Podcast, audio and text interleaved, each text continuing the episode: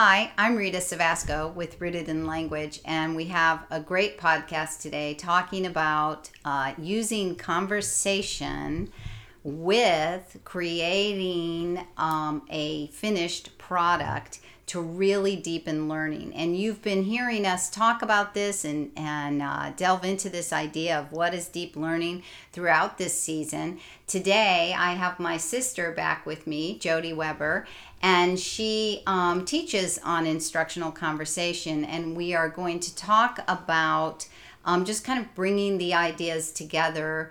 Um, not only how this can happen in a classroom setting, how it can happen in a homeschool setting, but also how this happens in our work with kids uh, when we are working with them um, in intervention and trying to help the struggling learner. So, Jody, you're currently um, teaching at the University of Georgia. Tell us about that. That's correct. Yes. And hi, thank you for inviting me to be part of this and to get to be with some of my favorite women friends. Mm-hmm. It's just awesome to be here. Um, I am a uh, retired teacher and principal, and now am faculty at the University of Georgia in the College of Education at the Center for Latino Achievement and Success in Education, which is also known as CLASE.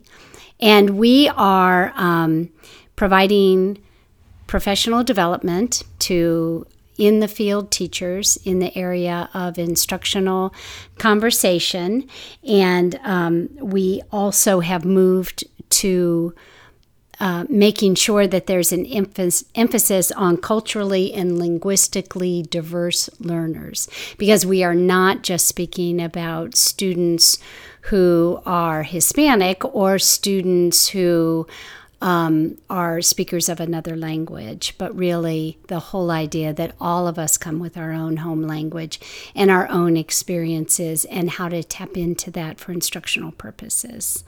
So, um, as we talked about in a previous podcast, it's been so fun over the years talking to you about your work, Rita, and hearing as, as you developed this whole system of instruction and with this wonderful team. And as we continue to find ways that our work paralleled each other, it just became more and more exciting.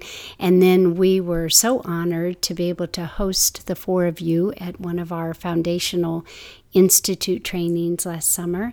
And so now we um, continue to deepen our understanding of the work that each other does. So thank you for including me it's today. Great. And before we go any further, I just want to say that Claire Baker is here talking uh, with you as well, and Hello. Kruzanowski is here talking with you as well. Hi. Uh, Jody, to get us started, uh, why don't you talk about your work with instructional conversation? And we would just like to join in on what we see from our end. Nice. So, our work is based on uh, work that came out of Berkeley 30, 40 years ago. And there were five basic areas that were identified as being critical for good instruction. Um, one is the emphasis on language and literacy, regardless of content even in math, for example, even in science, we're looking at the language and literacy involved in that contextualizing a lesson to help students uh, understand it from their own lives, from their own perspectives, really help helps to deepen understanding. Making sure that activities are challenging and complex, that increases motivation and engagement in a big way. Um, we find that it's, they found, and we agree that finding ways to collaborate with each other and for students collaborating with each other is a really important part. The um, the whole space for conversation matters, and it's not just conversation for conversation's sake, but purposeful conversation, having a conversation about content, about the work, and then the the last area is what we call a joint productive activity, or a JPA, and this means that when students are um, doing their work that they are creating something. So it might be comparing and contrasting using a Venn diagram, for example. And then they're having conversation about um, where they think something should go, whether it's part of, if you're comparing two texts, if it's part of this text or it's part of that text, or in the middle, the things they have in common, with kids agreeing and respectfully disagreeing and citing evidence. Um, so that joint productive activity, the key to it is there's a product, there's something they're creating it's done jointly or collaboratively, and that there's a lot of conversation around it. Yeah, we've I just to kind of put it in context for a lot of people who have maybe listened to what we've talked about before um, or seen us talk or anything along those lines that we talk about um, making a product a lot mm-hmm. um, and uh, that that's a really important part of the learning process. And a lot of our understanding of that and kind of furthering and pushing that a little bit more in our students and the work that we do um, came from a lot of the conversations that we had with you jody. Mm-hmm. um, and doing the CLASE sort of intensive that we did with you guys. Um, so it's really helped us see that a little bit more too and then trying to spread that um, to the parents that we educate and the and our own students it's exciting. And um, because we're so about writing, mm-hmm. writing is always a product. Right. Right. Uh, so um, all the work we do trying to help kids analyze and write often comes out in this. Uh, uh, we are jointly working mm-hmm. to create a product. But I know even with my own kids, I was often doing that with two or three together um, having engaging in what was in effect an instructional conversation although i certainly didn't have all the same goals in mind that i now understand right. through your work joe mm-hmm. yeah so one of the things we were discussing today that um, is an important element of what uh, jody was talking about this instructional conversation process that really applies whether you're working in a classroom or you're you're working with one or a couple kids uh, via homeschooling or you're working one on one as a therapist, whoever you may be listening, is this idea of um, sort of this different way, this intentional way of teaching, almost not to use the word teaching, more to use the word facilitating this process of learning um, in, in a way that really spins what a, a teacher or, or educator student relationship often looks like, which is to say, you know, you have kind of your idea in mind of where you want this activity, this conversation, this whatever you're doing with the child or children, and you have this sense of what you want them understanding or getting. And that often can lead us as educators down a path of, um, you know, really kind of only accepting rigidity. Yes, rigidity. Mm-hmm. You're kind of mm-hmm. only accepting that the the learning might only go one way, or I'm looking for this one specific outcome or these this certain answer, such that we we end up in this framework of I ask questions, you respond. Me, you, me, you. And when I ask a question, it's pretty clear based on how I respond that I'm wanting you to be getting to this certain thing. And um, when you don't, when the child doesn't necessarily respond in the way that you're, you know, wanting them to, often we can feel that we're being very open and receptive by saying things like, you know, good thought. But when every time we respond with, yes, but and then we kind of give our next probing thing or yes but didn't you think that and we sort of give a leading question mm-hmm. that leads them somewhere kids often start to sense oh i see how this is there's right answers and if i don't know them um, then i'm wrong or if i don't know them i might as well not say anything right. or if i don't know them i'm just going to say I don't know. Right. And so we have a lot of parents or teachers, or even, you know, I have these conversations with myself because I will fall into this trap as well. It's very easy. That's what the teacher model is. I ask questions, you answer. I have I have goals. I want you to meet those goals. Um, and so we can get stuck with kids who respond with a lot of I don't know, I don't know, I don't, I don't know. I, I'm not engaging. Yeah, I read it. I don't know. And then we don't know how to get to that rich, deep learning. And you know, a, a point that um, when Tracy and I were having a conversation earlier that she made that I think is really important is that we can get caught in just wanting the product. So, not just even wanting the right answer, but if, say, they're doing the Venn diagram, we want the Venn diagram Yep, done right. and we want it correct and we want all the parts. Yeah, it's second trap. Yeah. That's a great way to put that. And to really pull back on that and to appreciate and allow for the process. To really recognize it isn't completing the Venn diagram, it's the process of engaging in that compare and contrast and the conversation that's going around it. And it doesn't even matter if you complete the Venn diagram, The that's process, not the point. product, honestly. Right. Yeah, Exactly. And that is what what opens up understanding. And it also is really critical because it reveals misconceptions. S- and that allows the teacher or the parent educator then to layer in um, you don't ever allow misconceptions to lay there. You want to you want to move in on them but then back away again and allow the work to continue.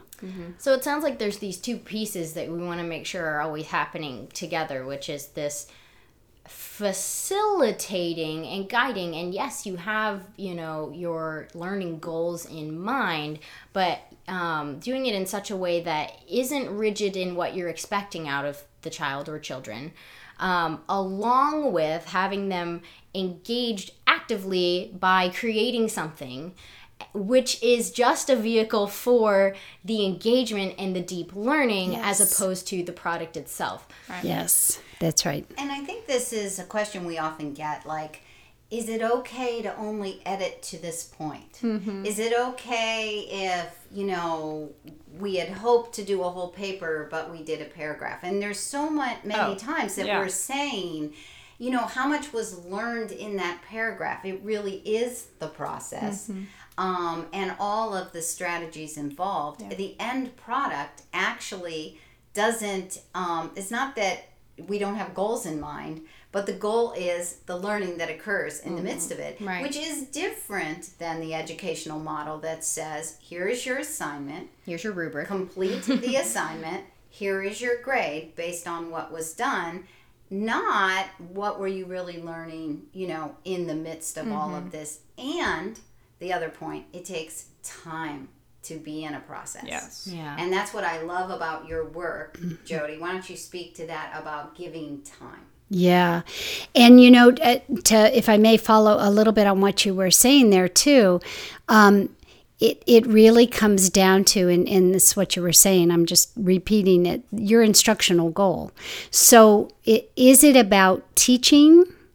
If it's about teaching, then there needs to be patience. You know, there needs to be time to delve in and explore.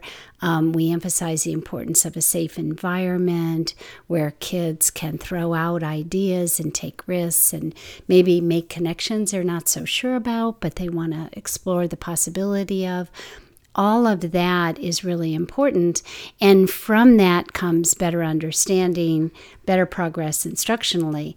But your instructional goal might be that you give a prompt and they write a complete paper because the world also requires that of us, hmm. right? It's just sometimes we get confused that we think that we have to go from introducing to writing a full paper mm-hmm. without all that space in between that we call teaching Right. you know and something that kids comment on with instructional conversation is what they love is that it's patient.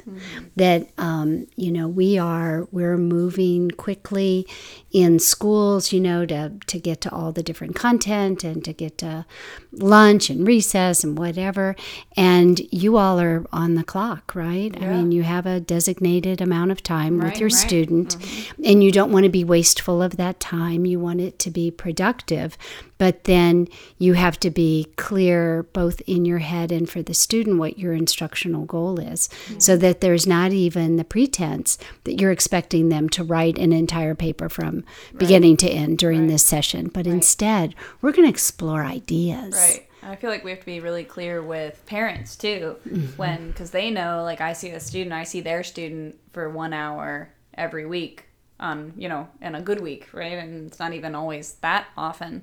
Um, and that when I am working on something with a student and you know maybe they're in a high school level and they're expected to be writing a research paper or an analysis paper and I know that they need you know a little more support or more explicit teaching in an area they're not going to leave the session having written an analysis paper and it's like well you didn't do what you needed to do. And it's like yeah okay yeah We're working on the process. but we are doing what we need to do right? And we all all three of us right educator and parent and student need to see and understand together that this is a piece of this puzzle and it's a massive piece. And if you want to be at a point where you can walk in and an hour later have an analysis paper written there's a lot of things that lead up to that Getting to that independence, right, isn't this overnight thing.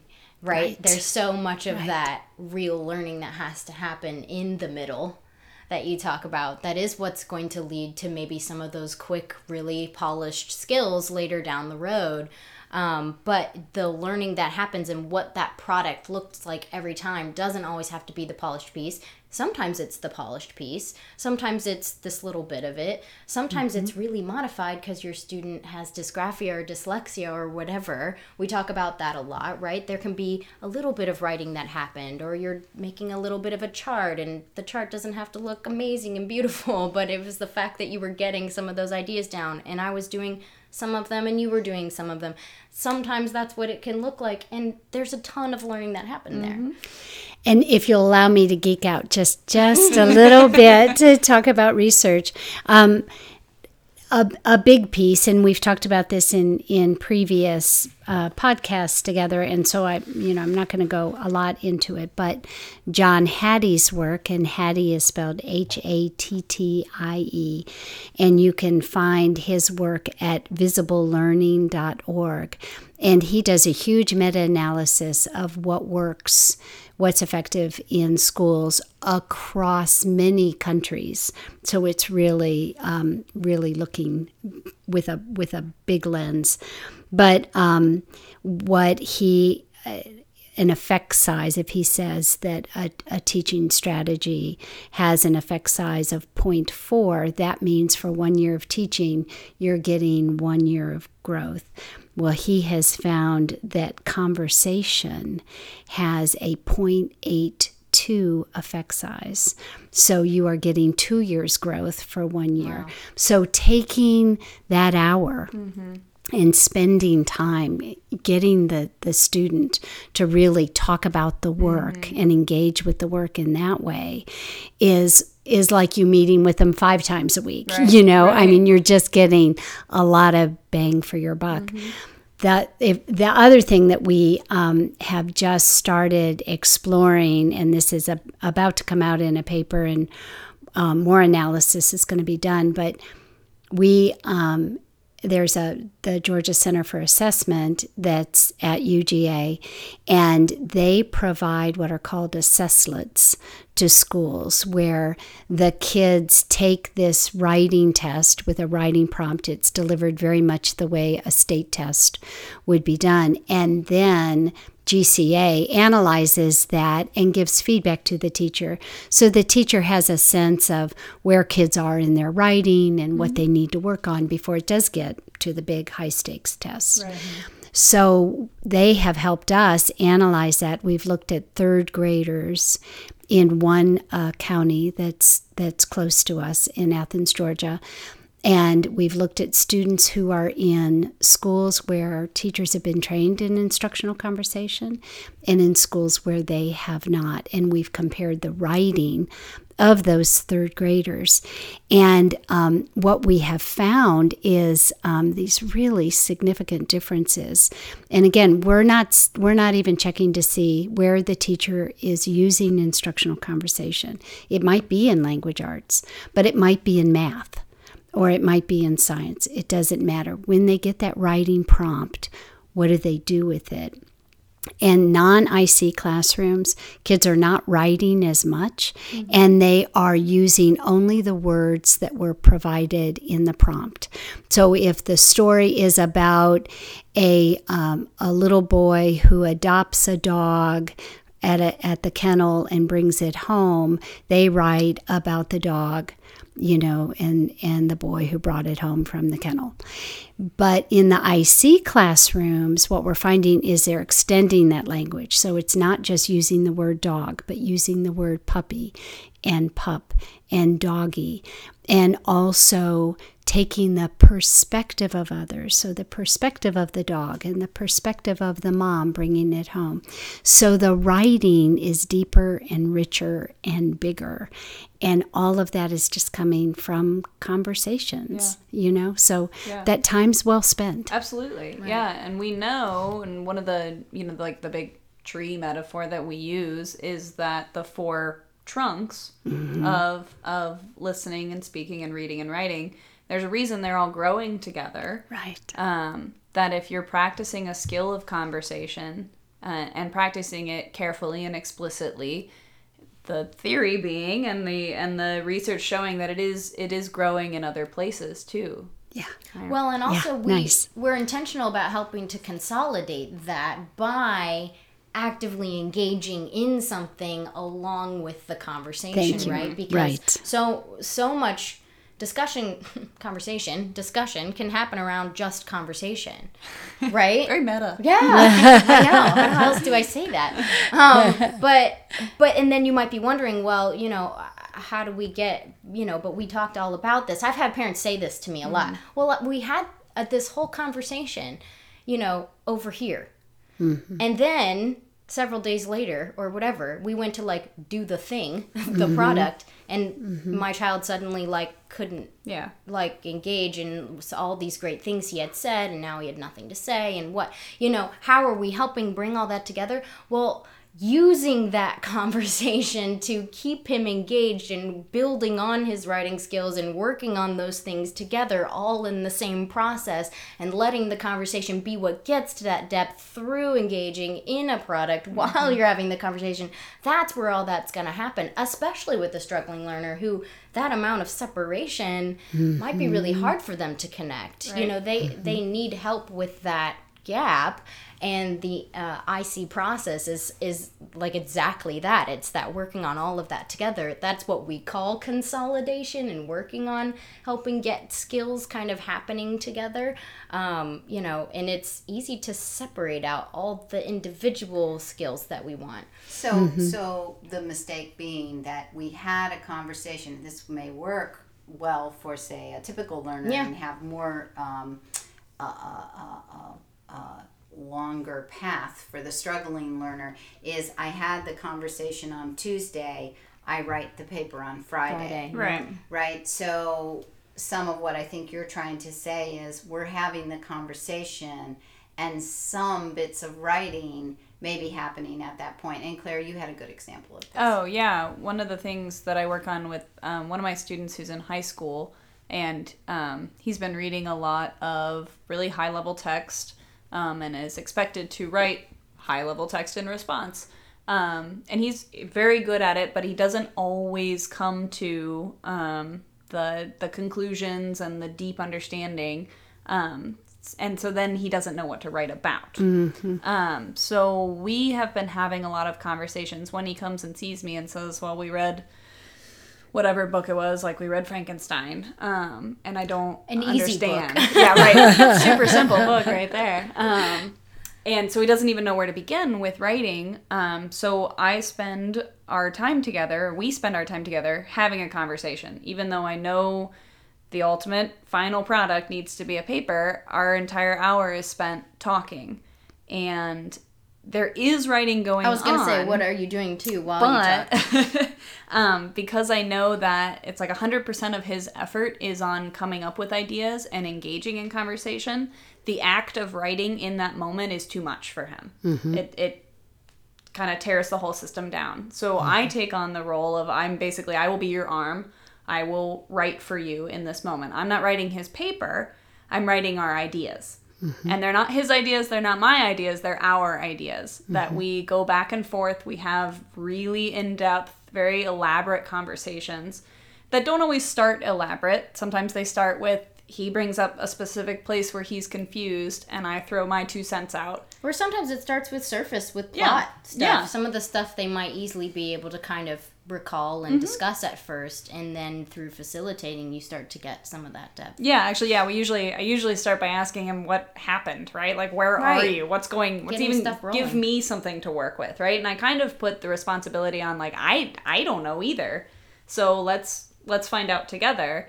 And then I am organizing thoughts while we're con- like having this conversation, so that at the end we end up with a sort of table full or a page full of notes that are drawn between and there's stuff circled and starred and it's sort of a mess but it's the visualization of our conversation um, and it's a product. It's a product. Yeah. So it's not unusual for me to walk through the room and the entire table is covered, you know, with mark white uh, dry erase marker all over with writing, and um, this student standing there with his camera taking pictures here and there. Um, but I think part of what we were talking about before is you know we know what the prompt is now. We know i mean it's hard when you are the teacher because you could write five of those papers right? You you're thinking oh i would use this thesis or this one or this one or this one. And and the beginning conversation can look pretty surfacey very much. um, nowhere near a real thesis. Um, but you know what do you do when the things that kids first start saying to you really have no depth? Do you still write them down of course. i absolutely do yeah. And and it and i usually because i know too the ultimate goal of going deeper whether or not i know what we're going to be concluding i know that we will be concluding right that's kind of the the overarching idea that's your instruction That's my instructional goal, right? We will be drawing a conclusion somewhere in here. And I tend to try to reflect that visually on the table as well, that the initial thoughts and ideas are at the top and we cycle down and we literally funneling. move down Yeah. deeper. And so what's cool is then he will sometimes be able to visually see like, "Oh, this thing that we said at the very beginning, like 45 minutes ago, he'll point out that it is a direct line to something that we just said. And so we can draw this connection between these two ideas. So, something I'm curious about, um, a big part of our goal with students is building autonomy. So, clearly, the student right now needs you doing all of that, and you are modeling for him, you grabbing his ideas, validating his ideas, creating that safe environment, and then capturing it in a product. It will be interesting to me if you think about uh, ways to help build his autonomy, where then maybe at some point you have a template Right. And he to, or together the two of you are filling in. Yeah. and then maybe a template that he is and then maybe he's creating Right, he just has fully yes yes. And- because the goal is that you don't have to go off to his first job with him right, you know what i mean Right, yeah. like that it's being launched but if you for- didn't provide those training wheels Oh, for he- him yeah, would he get there Right. yeah how, yeah. Do you do you think that anybody can just out of the blue be able to organize, you know, bits of thought that Right. come floating into your head to conclude about something you read? right Well, and that's such an important point because what you've noted now is is where you are, and that's something we do a lot in Roots Entwined. We try to help parents and teachers uh, give them some tools for establishing what skills my student has, what skills they mm-hmm. don't really have, what are some things that are kind of in between, you know, you know, and creating some of those goals. And one of the things you've realized with your student is, okay, he has a lot of depth mm-hmm. that is there to be tapped. But when I have him write, I lose a lot of that because that can be part of dysgraphia, that flow of thought from head to hand. But what you're working towards is, you know, your goals will change over time where, okay, today you have a marker and, you know, one or two of these thoughts have to be in your color. Right. And I'll write all mm-hmm. the other ones, right? And then as that evolves, you know, today, you know, five of them are going to be in your color. Like you said it, now you're going to write that mm-hmm. down, et cetera, et cetera. And so that you are, you know, that's important for the educator to Yeah. know that we are moving towards that independence. It's okay to be support, especially for the struggling learner. We can't throw all of it at them all at once. We have to be bridging gaps, but we're bridging. Right. So we want to make sure it doesn't stay in one spot. And I think that's a very important point. Sometimes I will say, here, you know, you pick your color, you pick Mm-hmm. mine.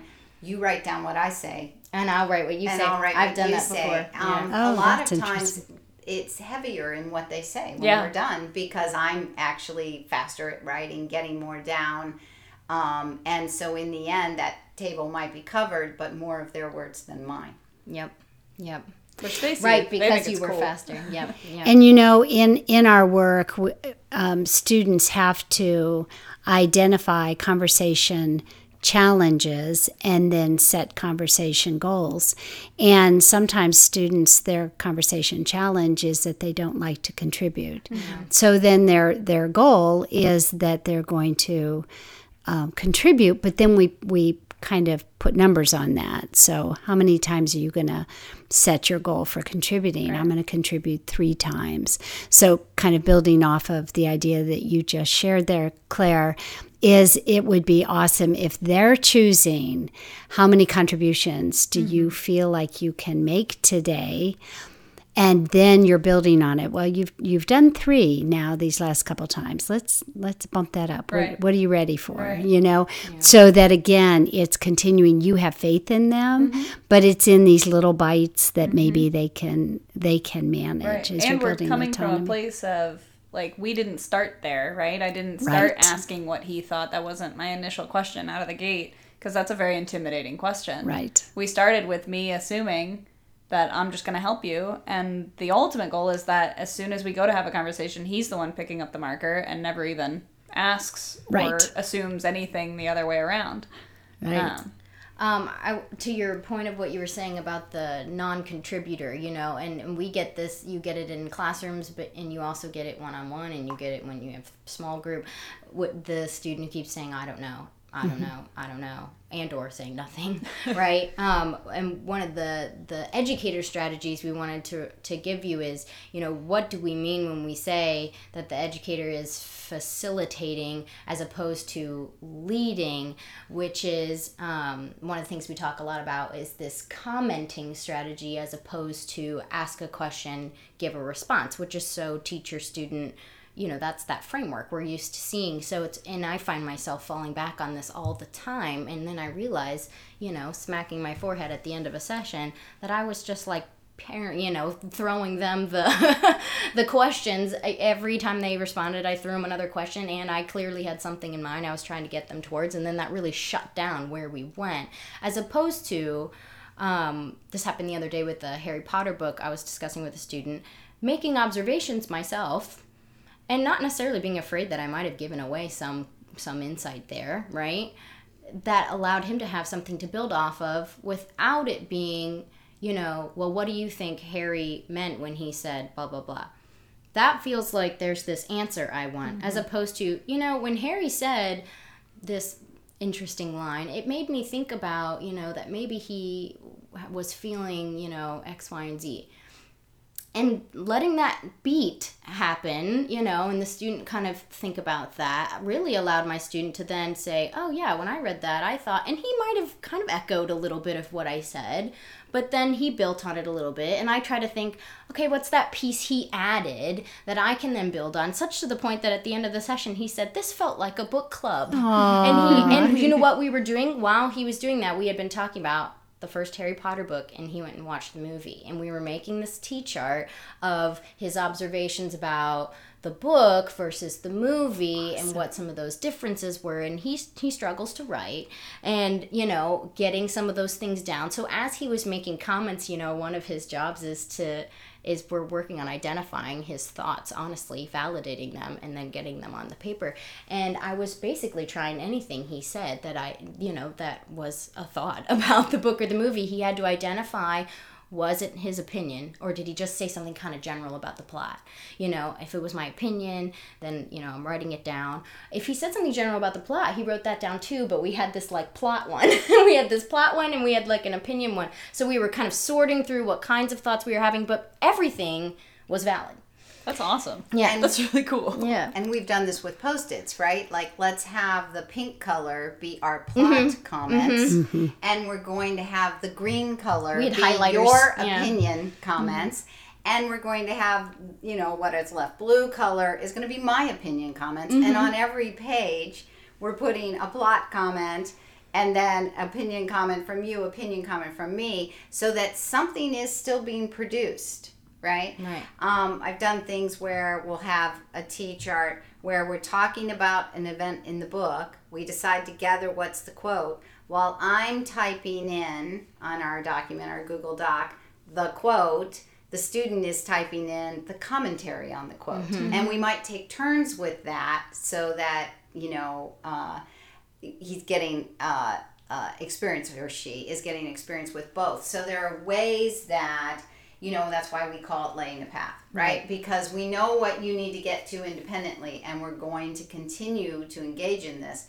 And being joint and productive can be between a group of kids, between a family of kids, and between uh, which is essentially adults a classroom if you think you about know, a parent and a Or child or an intervention specialist and a child. You know you can have these small groups bigger groups but there's just this way that you kind of create this path that gets them where they need to be right And you know, when I hear you all talk about your lessons, I mean, I want to do it. it sounds so exciting, and it makes me think back um, just a couple decades ago when I was in high school. and you know, you'd analyze poetry, and he, you know, the teacher would say, "Well, what does this mean?" And I would make a connection to it, and he would say, "No, that was wrong." And I remember even then thinking, "How does this old guy, you know, think that my view as a 16-year-old woman is wrong? You, you know, your view as a probably younger than I am now, man, you know." But but that's the thing is so awful, is though. yeah, it is, and it's what makes you hate stuff, right? student, too, It's be like, what- oh i yeah. tried and, i was well, wrong and I and see, I didn't take the I was wrong. I took he's a jerk. But then, But you have this whole, you know, myriad of responses, right? Depending on the student. and all of them shut you down, right? Yep. They totally And do. all of them reduce motivation. Yep. And all of them reduce engagement. And and the lessons all of you have shared here are the things that make you sit up, mm-hmm. make your eyes get bigger, make you. It's like I'm part of a book club. You know, it makes it fun and engaging and interesting. And in the process, they're learning and developing and growing. So I hope that um, that just kind of helped us put together in our heads that what the research is telling us, um, what can go on in a classroom, what can go on in a homeschool environment, what can go on in a therapy session, um, can be this engaged learning that's really taking kids not only deeper in their thinking, but faster in their growth. I think that's the exciting thing, Jody, about what you are doing right now and the impact you're having in classrooms across America. That here. we are um, we're finding the tools that work, and we can have confidence in that, and not just because we see it. And not just because it actually is more fun. Like, guess what? It's way more fun to have, you know, work with kids when they're engaged. They're having more fun. We're having more fun to learn when you're more engaged. Yes, just so happens, hmm, we all feel that way, right? Right, right. So, you know, teachers are more motivated, everybody wins, right? And I think, but it's also exciting to know, you know what, but there's also research out there Yeah. uh, supporting what, what we're talking about. And that just motivates us more to dig in and even deeper and find more ways to do this. So, that said, and your work, Jody, um, apparently you have written a book recently. Why, thank you, Rita. That was so spontaneous. um, yes, if we would love for you to explore more about instructional conversations, the book that we have, it comes out in mid June 2019. It's called With a Little Help from My Friends Conversation Based Instruction for Culturally and Linguistically Diverse Classrooms. And the lead author on this is Dr. Paula Mellom, and also my colleague Rebecca Hixon, and myself, Jody Weber. And we would love if you would check it out, and uh, you can certainly email us if you have any questions or there's any way that we can help.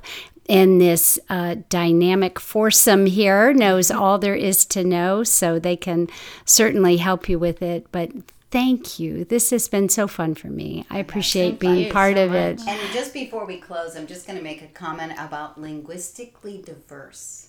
Ah, Diversity nice. is, you know, such a big word right now, and we think about what does it mean to be linguistically diverse. To me, means you're human.